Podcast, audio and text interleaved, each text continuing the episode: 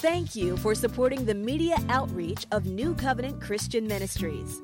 Through the powerful preaching and teaching of Pastor Bill and Dr. Deanne Johnson, family relations are being restored.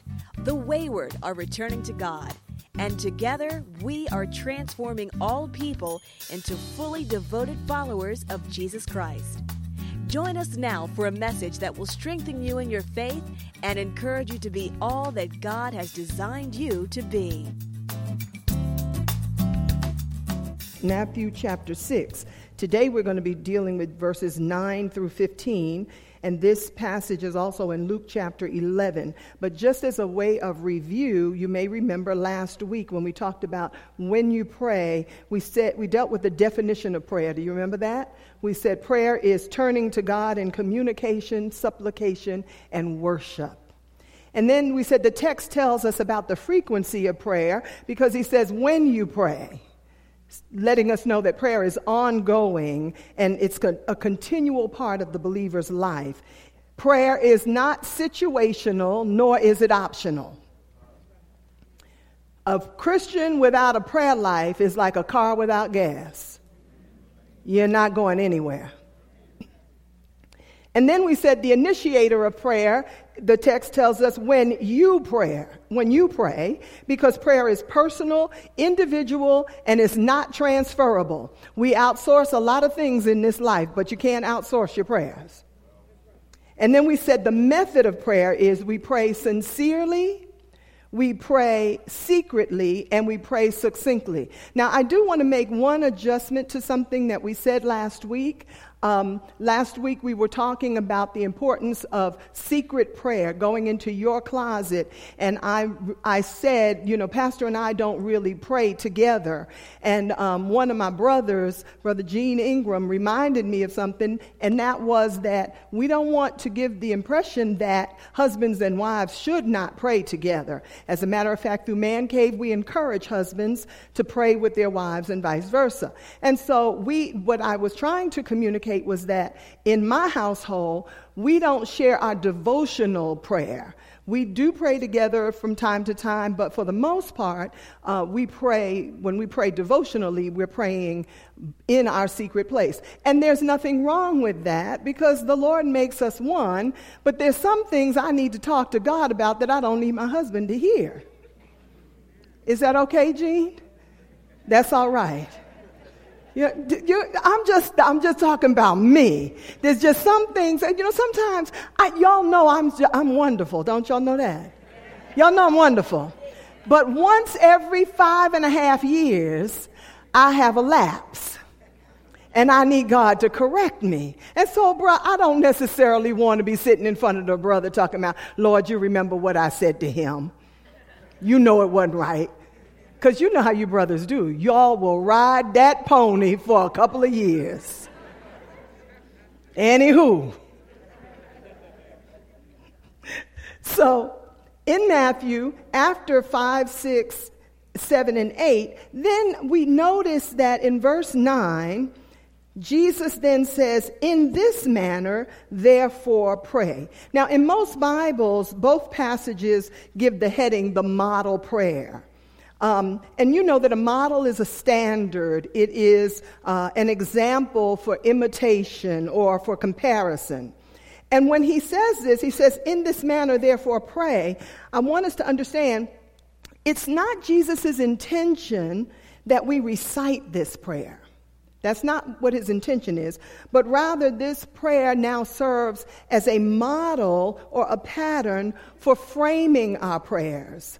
So today I want to very quickly kind of go through what we see as the five P's of this model for prayer. Is that all right?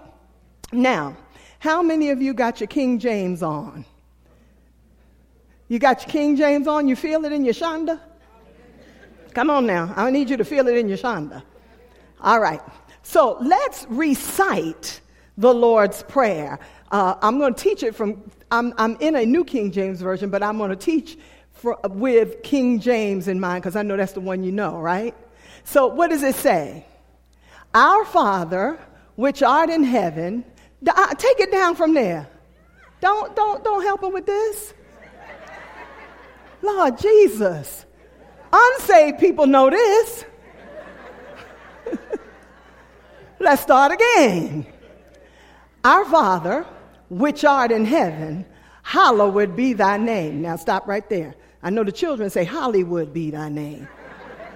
but it's hallowed, hallowed be thy name. Come on. Thy kingdom come, thy will be done in earth as it is in heaven. Give us this day our daily bread and forgive us our trespasses as we forgive those who trespass against us. And lead us not into temptation, but deliver us from evil. For thine is the kingdom, the power, and the glory forever. Amen. Somebody said forever and ever. I think that's the version that we sing.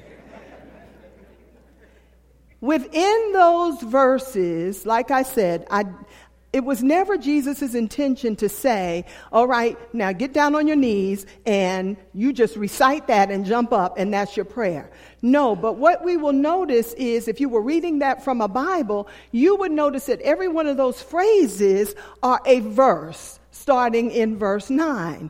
And if we can today, what I want to do is just kind of show us those elements, if you will, that should be a part of our prayer life. Is that good for you? So the first one is he starts out with praise. He says, Our Father which art in heaven, hallowed be thy name. Hallowed means sacred, consecrated. And name there is, it's a mark of individuality. I know nowadays we name our children based upon stuff that we like or, you know, Mercedes Shonda LaQuisha. Because that was the day you got filled with the Holy Ghost. You know, we come up with these names that don't necessarily have a tie to anything.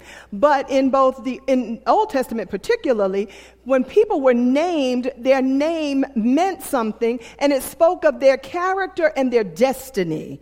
And so it also implies honor, authority, and character. And so he says, when you pray, say or begin to praise, begin to direct your attention to God, our Father. And I love the fact you notice he didn't say our God. He says, because this is personal right here. This, this, I never called my daddy by his first name. Matter of fact, I was probably 15 before I knew what it was. but it was personal.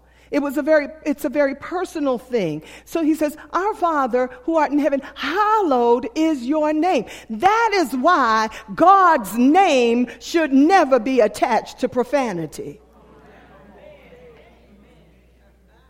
You're, talk, you're trying to connect holiness with evil, and they don't work together. This is hallowed, sacred, consecrated is your honor, your authority, and your character. And beginning prayer with, um, with praise, what it does is it turns our focus away from ourselves and places it on God. The more we praise him, the more he becomes magnified. I was thinking about this. Um, I was, I looked online and I was like, what exactly is magnification. I knew what it was, but I was like, what are some of the synonyms for magnification? And it says magnification is used to enlarge, enhance, increase, and amplify. He says, when you pray, say, Our Father who art in heaven, hallowed be thy name. I need you to increase God in your thinking. I need you to amplify God in your thinking. I need you to magnify him because if you can see him for who he is, you're not making him any bigger now because God's already big.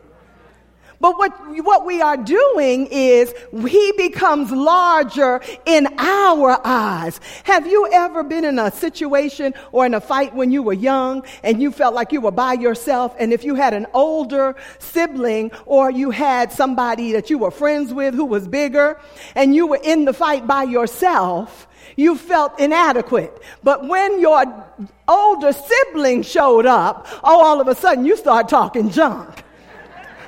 My help is here.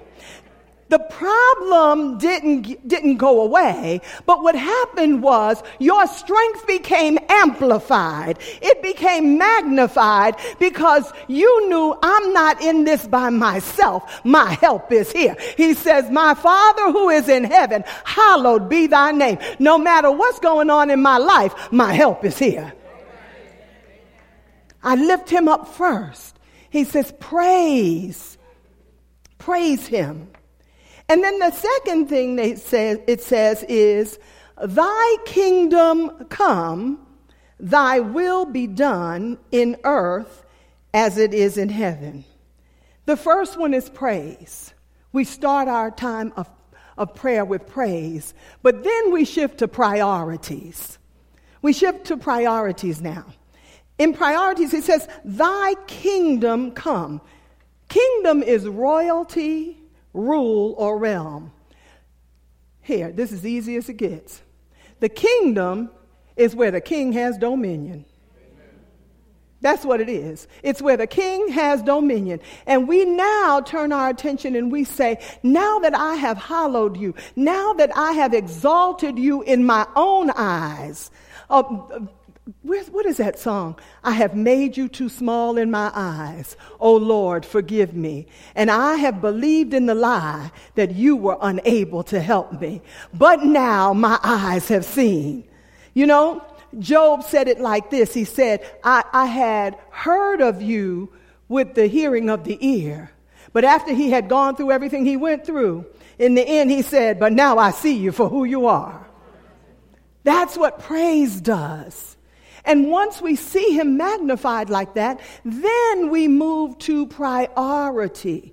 We move to priority because then we say, Your kingdom come.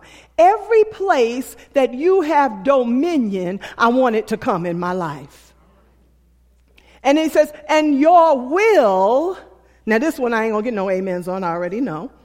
And your will be done meaning your choices, your decisions.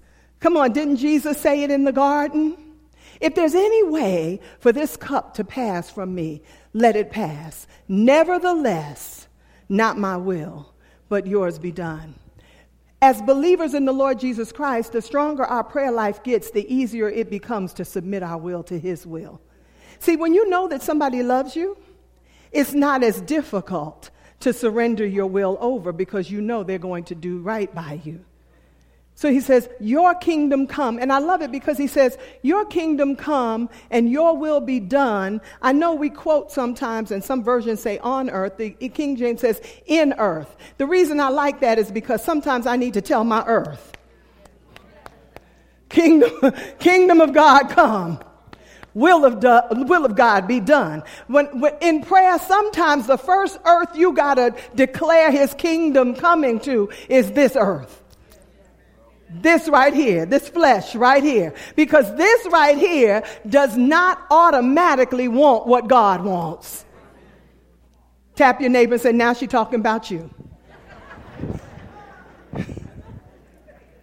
says, Thy kingdom come and thy will be done in earth and talks about in earth in this realm as it is in heaven. And Pastor said this earlier, and I thought this was so good. He said there's, there is a nowness to that, and there's also a future to that. In the sense that we want the kingdom of God, the rule of God, the reign of God to come in our lives in every situation right now. But we also, when we're praying, we are reminding ourselves that there is coming a day when his eternal kingdom is coming. See, and when you think about that, it creates more urgency in our lives, not only for our own salvation, but for the salvation of our loved ones. If you knew Jesus was coming back tomorrow, who would you snatch out of the fire today? And if you could think of a name today, why would you wait till tomorrow since you don't know when he's coming back? Say, Thy kingdom come, and thy will be done. Y'all scared now. I can't get too many. Deacon Bromell, I couldn't get too much buy in just then. I think it was you and one other person. Can I tell you this? I have prayed this in my life, myself personally. And you got to be ready when you pray it now. You do. Because you start praying, Lord, your kingdom come and your will be done in my life. And that's, I pray that every morning, God, your kingdom come, your will be done in my life today. And I have prayed that and watched God snatch some people right out of my life. Some of them I liked, I wanted to keep. But God knew that his kingdom couldn't come if Bud stayed. Oh, you don't want to talk. Excuse me. Are we, was I supposed to do a nice Mother's Day message? Elder Melinda, you should have told me. Because sometimes, sometimes God is waiting for us to pray, His kingdom come, His will be done in our lives today, so that He can snatch Bobo out of our lives. And we got to ask ourselves do I want Bobo more than I want the will of God? Ooh, I'm doing my good teaching this morning. I'm doing my good teaching this morning right now. So there's got to be praise, but then there's also got to be priority. Oh, listen to this. Wiersbe's expository outline in the New Testament says this He says, The purpose of prayer is not to get man's will done in heaven, but to get God's will done on earth. And if we told the truth, most of us feel like my prayer life is for me to let God know all the stuff I want and all the stuff that I need. And generally, it's interesting that God, he starts here in this model because I don't know about you, but I find that once I start praising God and magnifying Him and lifting Him up, and really then saying, You are my priority, your will is my priority, I, what I find is the stuff that I came in the prayer closet with really isn't that important now. Or even He gives me something even better. So he says, first there's got to be praise, then there's got to be priorities. Are you still with me? Here's the third one it says, Give us for this week our weekly bread. No? Give us today and a storage. No? I'm reading the wrong one. Yeah. It says, Give us this day our daily bread. So after praise and priorities, now he moves to provision. Isn't it interesting that he puts praise and priorities before provision? Because honestly, we don't always know what we need. We really don't know what we need. Uh, is there anybody else beside me in the room who is glad that God did not answer some of your prayers? Somebody, let's, she said, yes. there were things that I thought I wanted, thought I needed that I laid before God, and I'm so glad that He did not answer those prayers in the affirmative because it would have changed the very trajectory of my life. And I believe the same is true for you. So he says, get praise me, get that gets you into my presence, that lifts me up in your eyesight. Then I want you to submit your will to me, and then now we can deal with provision. He says, Give us this day our daily bread. Our daily bread simply means our, uh, what is needful for sustenance or day by day. And the best example of this, of course, is in Exodus 16. You remember in Exodus 16, the children of Israel had come out of Egypt, and as they're going through the wilderness, um, they get hungry. Well, actually, I'm not altogether sure they were hungry as much as they started having a flashback. Because they started talking about, you know, when we were back in Egypt, we had onions and leeks and all this other stuff. Isn't it amazing how you rather go back to bondage for something? Am I talking to myself? They're like, oh yeah, back in back in Egypt we had all this stuff. And I'm thinking to myself, do you remember that you were in slavery? And even though you are walking through the wilderness on your way to deliverance, would you really prefer to turn back around for some onions? I could see if we were talking chocolate cake. but onions and leeks? But they keep they go through all of this. They basically they were complaining. And so then God says to Moses to tell the people that every day I'm going to provide meat and bread.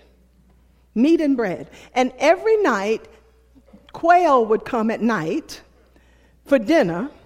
And in the morning, dew would come.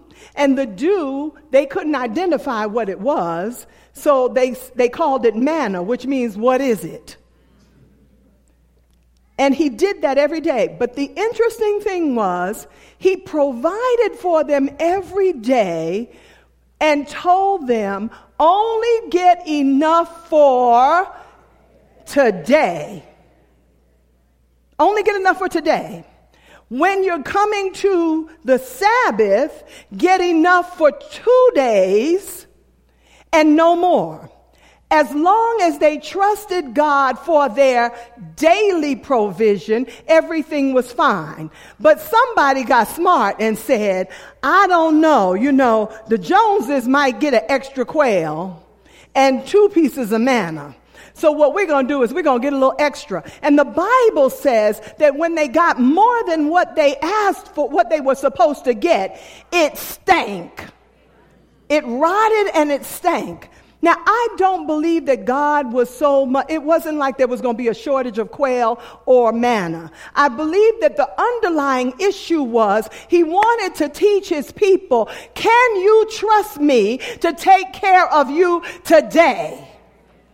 This has nothing to do with my ability or, or how much you can amass, but do you believe that when tomorrow comes, I will have what you need?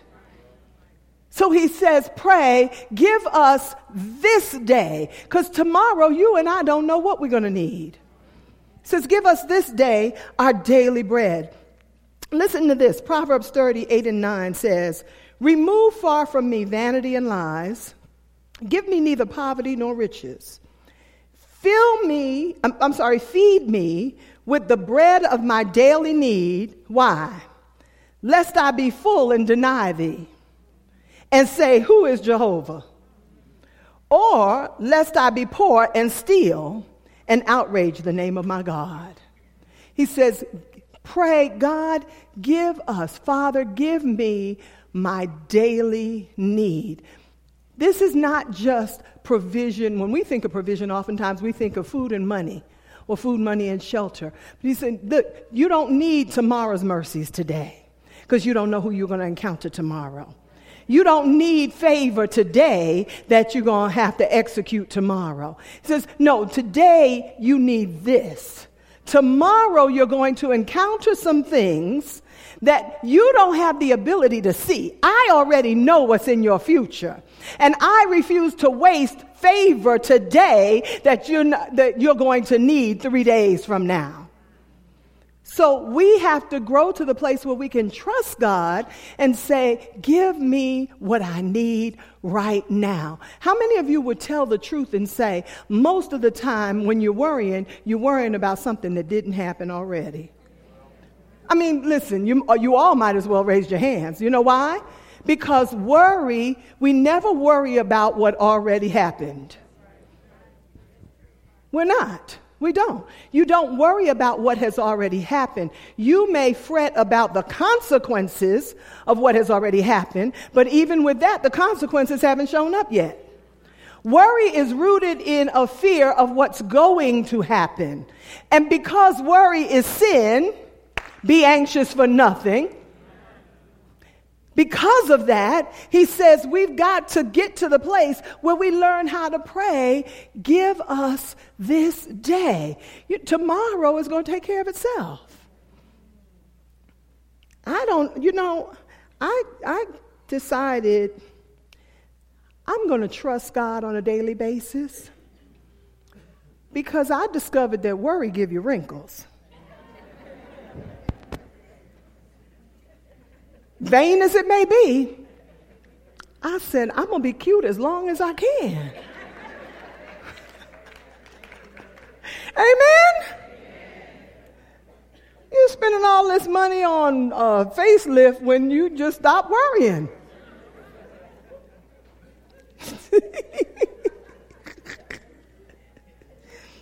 so, praying for daily provision demonstrates trust in the unlimited resources of God. So he says, first, I need you to what? Praise. And then we are going to deal with priorities, his will. And after priorities, provision. Here's the fourth one pardon. Mm-hmm. Didn't think that would go over well either. Look at your neighbor and say, pardon. Pardon. Somebody said, somebody said it's so southern. Pardon. It says, then it says, and forgive us our debts as we forgive our debtors. Now, I want to be honest with you. I have been, I told Pastor, I have I have been working on a message or a series of messages on forgiveness for a while now. There's some, and I just believe I'm just waiting for God to um, to identify the time that I can release those. But that is a real serious. Um, issue for believers, and we can't deal with all of forgiveness today because really we're talking about prayer and those parts, those elements of prayer. And even if you are struggling with forgiveness, you and I can't exempt it from our prayer life. Are you hearing me? He says, and forgive us our debts as we forgive our debtors. To forgive means to, to take away, to send away the guilt. And even though it says debts, it's not talking about just what's owed like monetarily, but it means what is under, it means to be under obligation or, um, or under obligation for a moral fault. But isn't it interesting? He says in the Matthew passage, I love it, he says, and forgive us our debts. And what's the next word? As. As. This is where we get messed up. Because that two little word literally means in the same manner. In the same manner that. So, what you could be reading it is, and forgive us our debts as we forgive our, um, and forgive us our debts in the same manner that we forgive our debtors. We say, God, I want you to forgive me like I forgive people that offend me. Yeah, that's rough. A debtor is a person that's indebted, a moral delinquent, a transgressor against God. Do you remember in Matthew 18, uh, Matthew chapter 18, don't turn there, but in Matthew, cha- Matthew chapter 18, there is what's called the parable of the unforgiving servant. Do you remember that story? Where he owes his master money and he goes to his master. The master says, You need to, you need to pay up. And he says, I don't have it. Have mercy on me. Because the master says, I'm going to put you in jail. I'm going to take your family. And he says, Master, please don't, don't do that. What I, please, if you just give me an opportunity, I will pay you back. And the, the Lord of the house allows him freedom and says, You can go. That same person encounters someone who owes him far less money. And I guess he's trying to get his uh, money together to pay his debt. And so he says to the guy, Give me what you owe, pay me what you owe. And the guy says to him the same thing that he said I'm so sorry, I don't have it. Don't put me in jail, just give me a little time. And he says, Oh no, you and your family, throw them in the jail. And when the Lord of the house hears about it, he is enraged because the, eh, the favor that he extended to him was not extended to the person who owed him. Hear me when I say this. Many times when people do something to us, they hurt us, they wrong us in some way, we feel legitimately that we should be able to hold on to it. We feel legitimate. Yes, we do. We feel legitimized in holding on to it.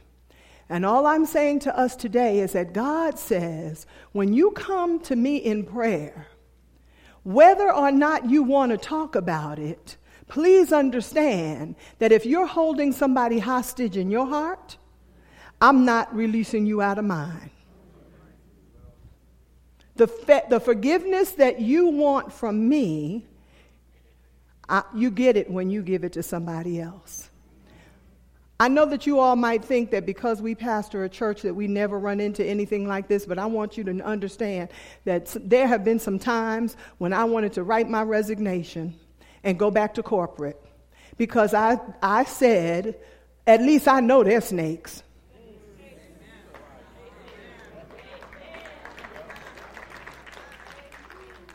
But just because it's church hurt doesn't give you the right to whole hurt. Because he doesn't say, forgive, forgive them if, the, if you got hurt in a place you expected it. He doesn't say that. He says, forgive us our debts, forgive us our transgressions as we forgive those who transgress against us. He puts no parameters around where it happens, how it happened. So, of course, we can't get into a whole long teaching on forgiveness, but the reality is a component of our prayer life has to include pardon. We have to pardon others, and we then have to be pardoned by God. As a matter of fact, Matthew 6, uh, the same chapter, 14 and 15, says in the New King James Version, it says, For if you forgive men their, trans- their trespasses, your heavenly Father will also forgive you. But if you do not forgive men their trespasses, neither will your Father forgive your trespasses. But listen to it in the message.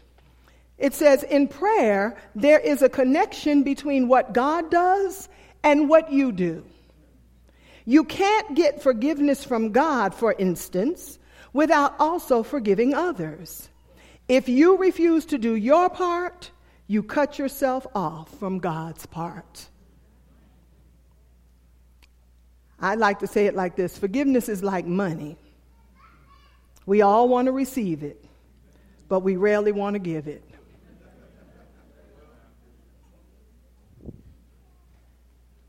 And I love it. Bishop, Bishop uh, Clifford Frazier I, the first time I heard him say it, he was here, and he said, Holding unforgiveness is like you drinking poison and expecting the other person to die.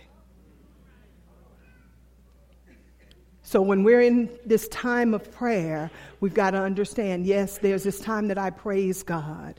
There is this time when I set my priorities by submitting my will to His will. There's this time when I seek Him for my provision, but there's also this time when I also re- extend and receive pardon. And here's the last one he says, And lead us not into temptation, but deliver us from evil. He says, Don't carry us into uh, temptation. Now, please hear me and hear me good, because the Bible bears it out. God does not tempt anyone with evil.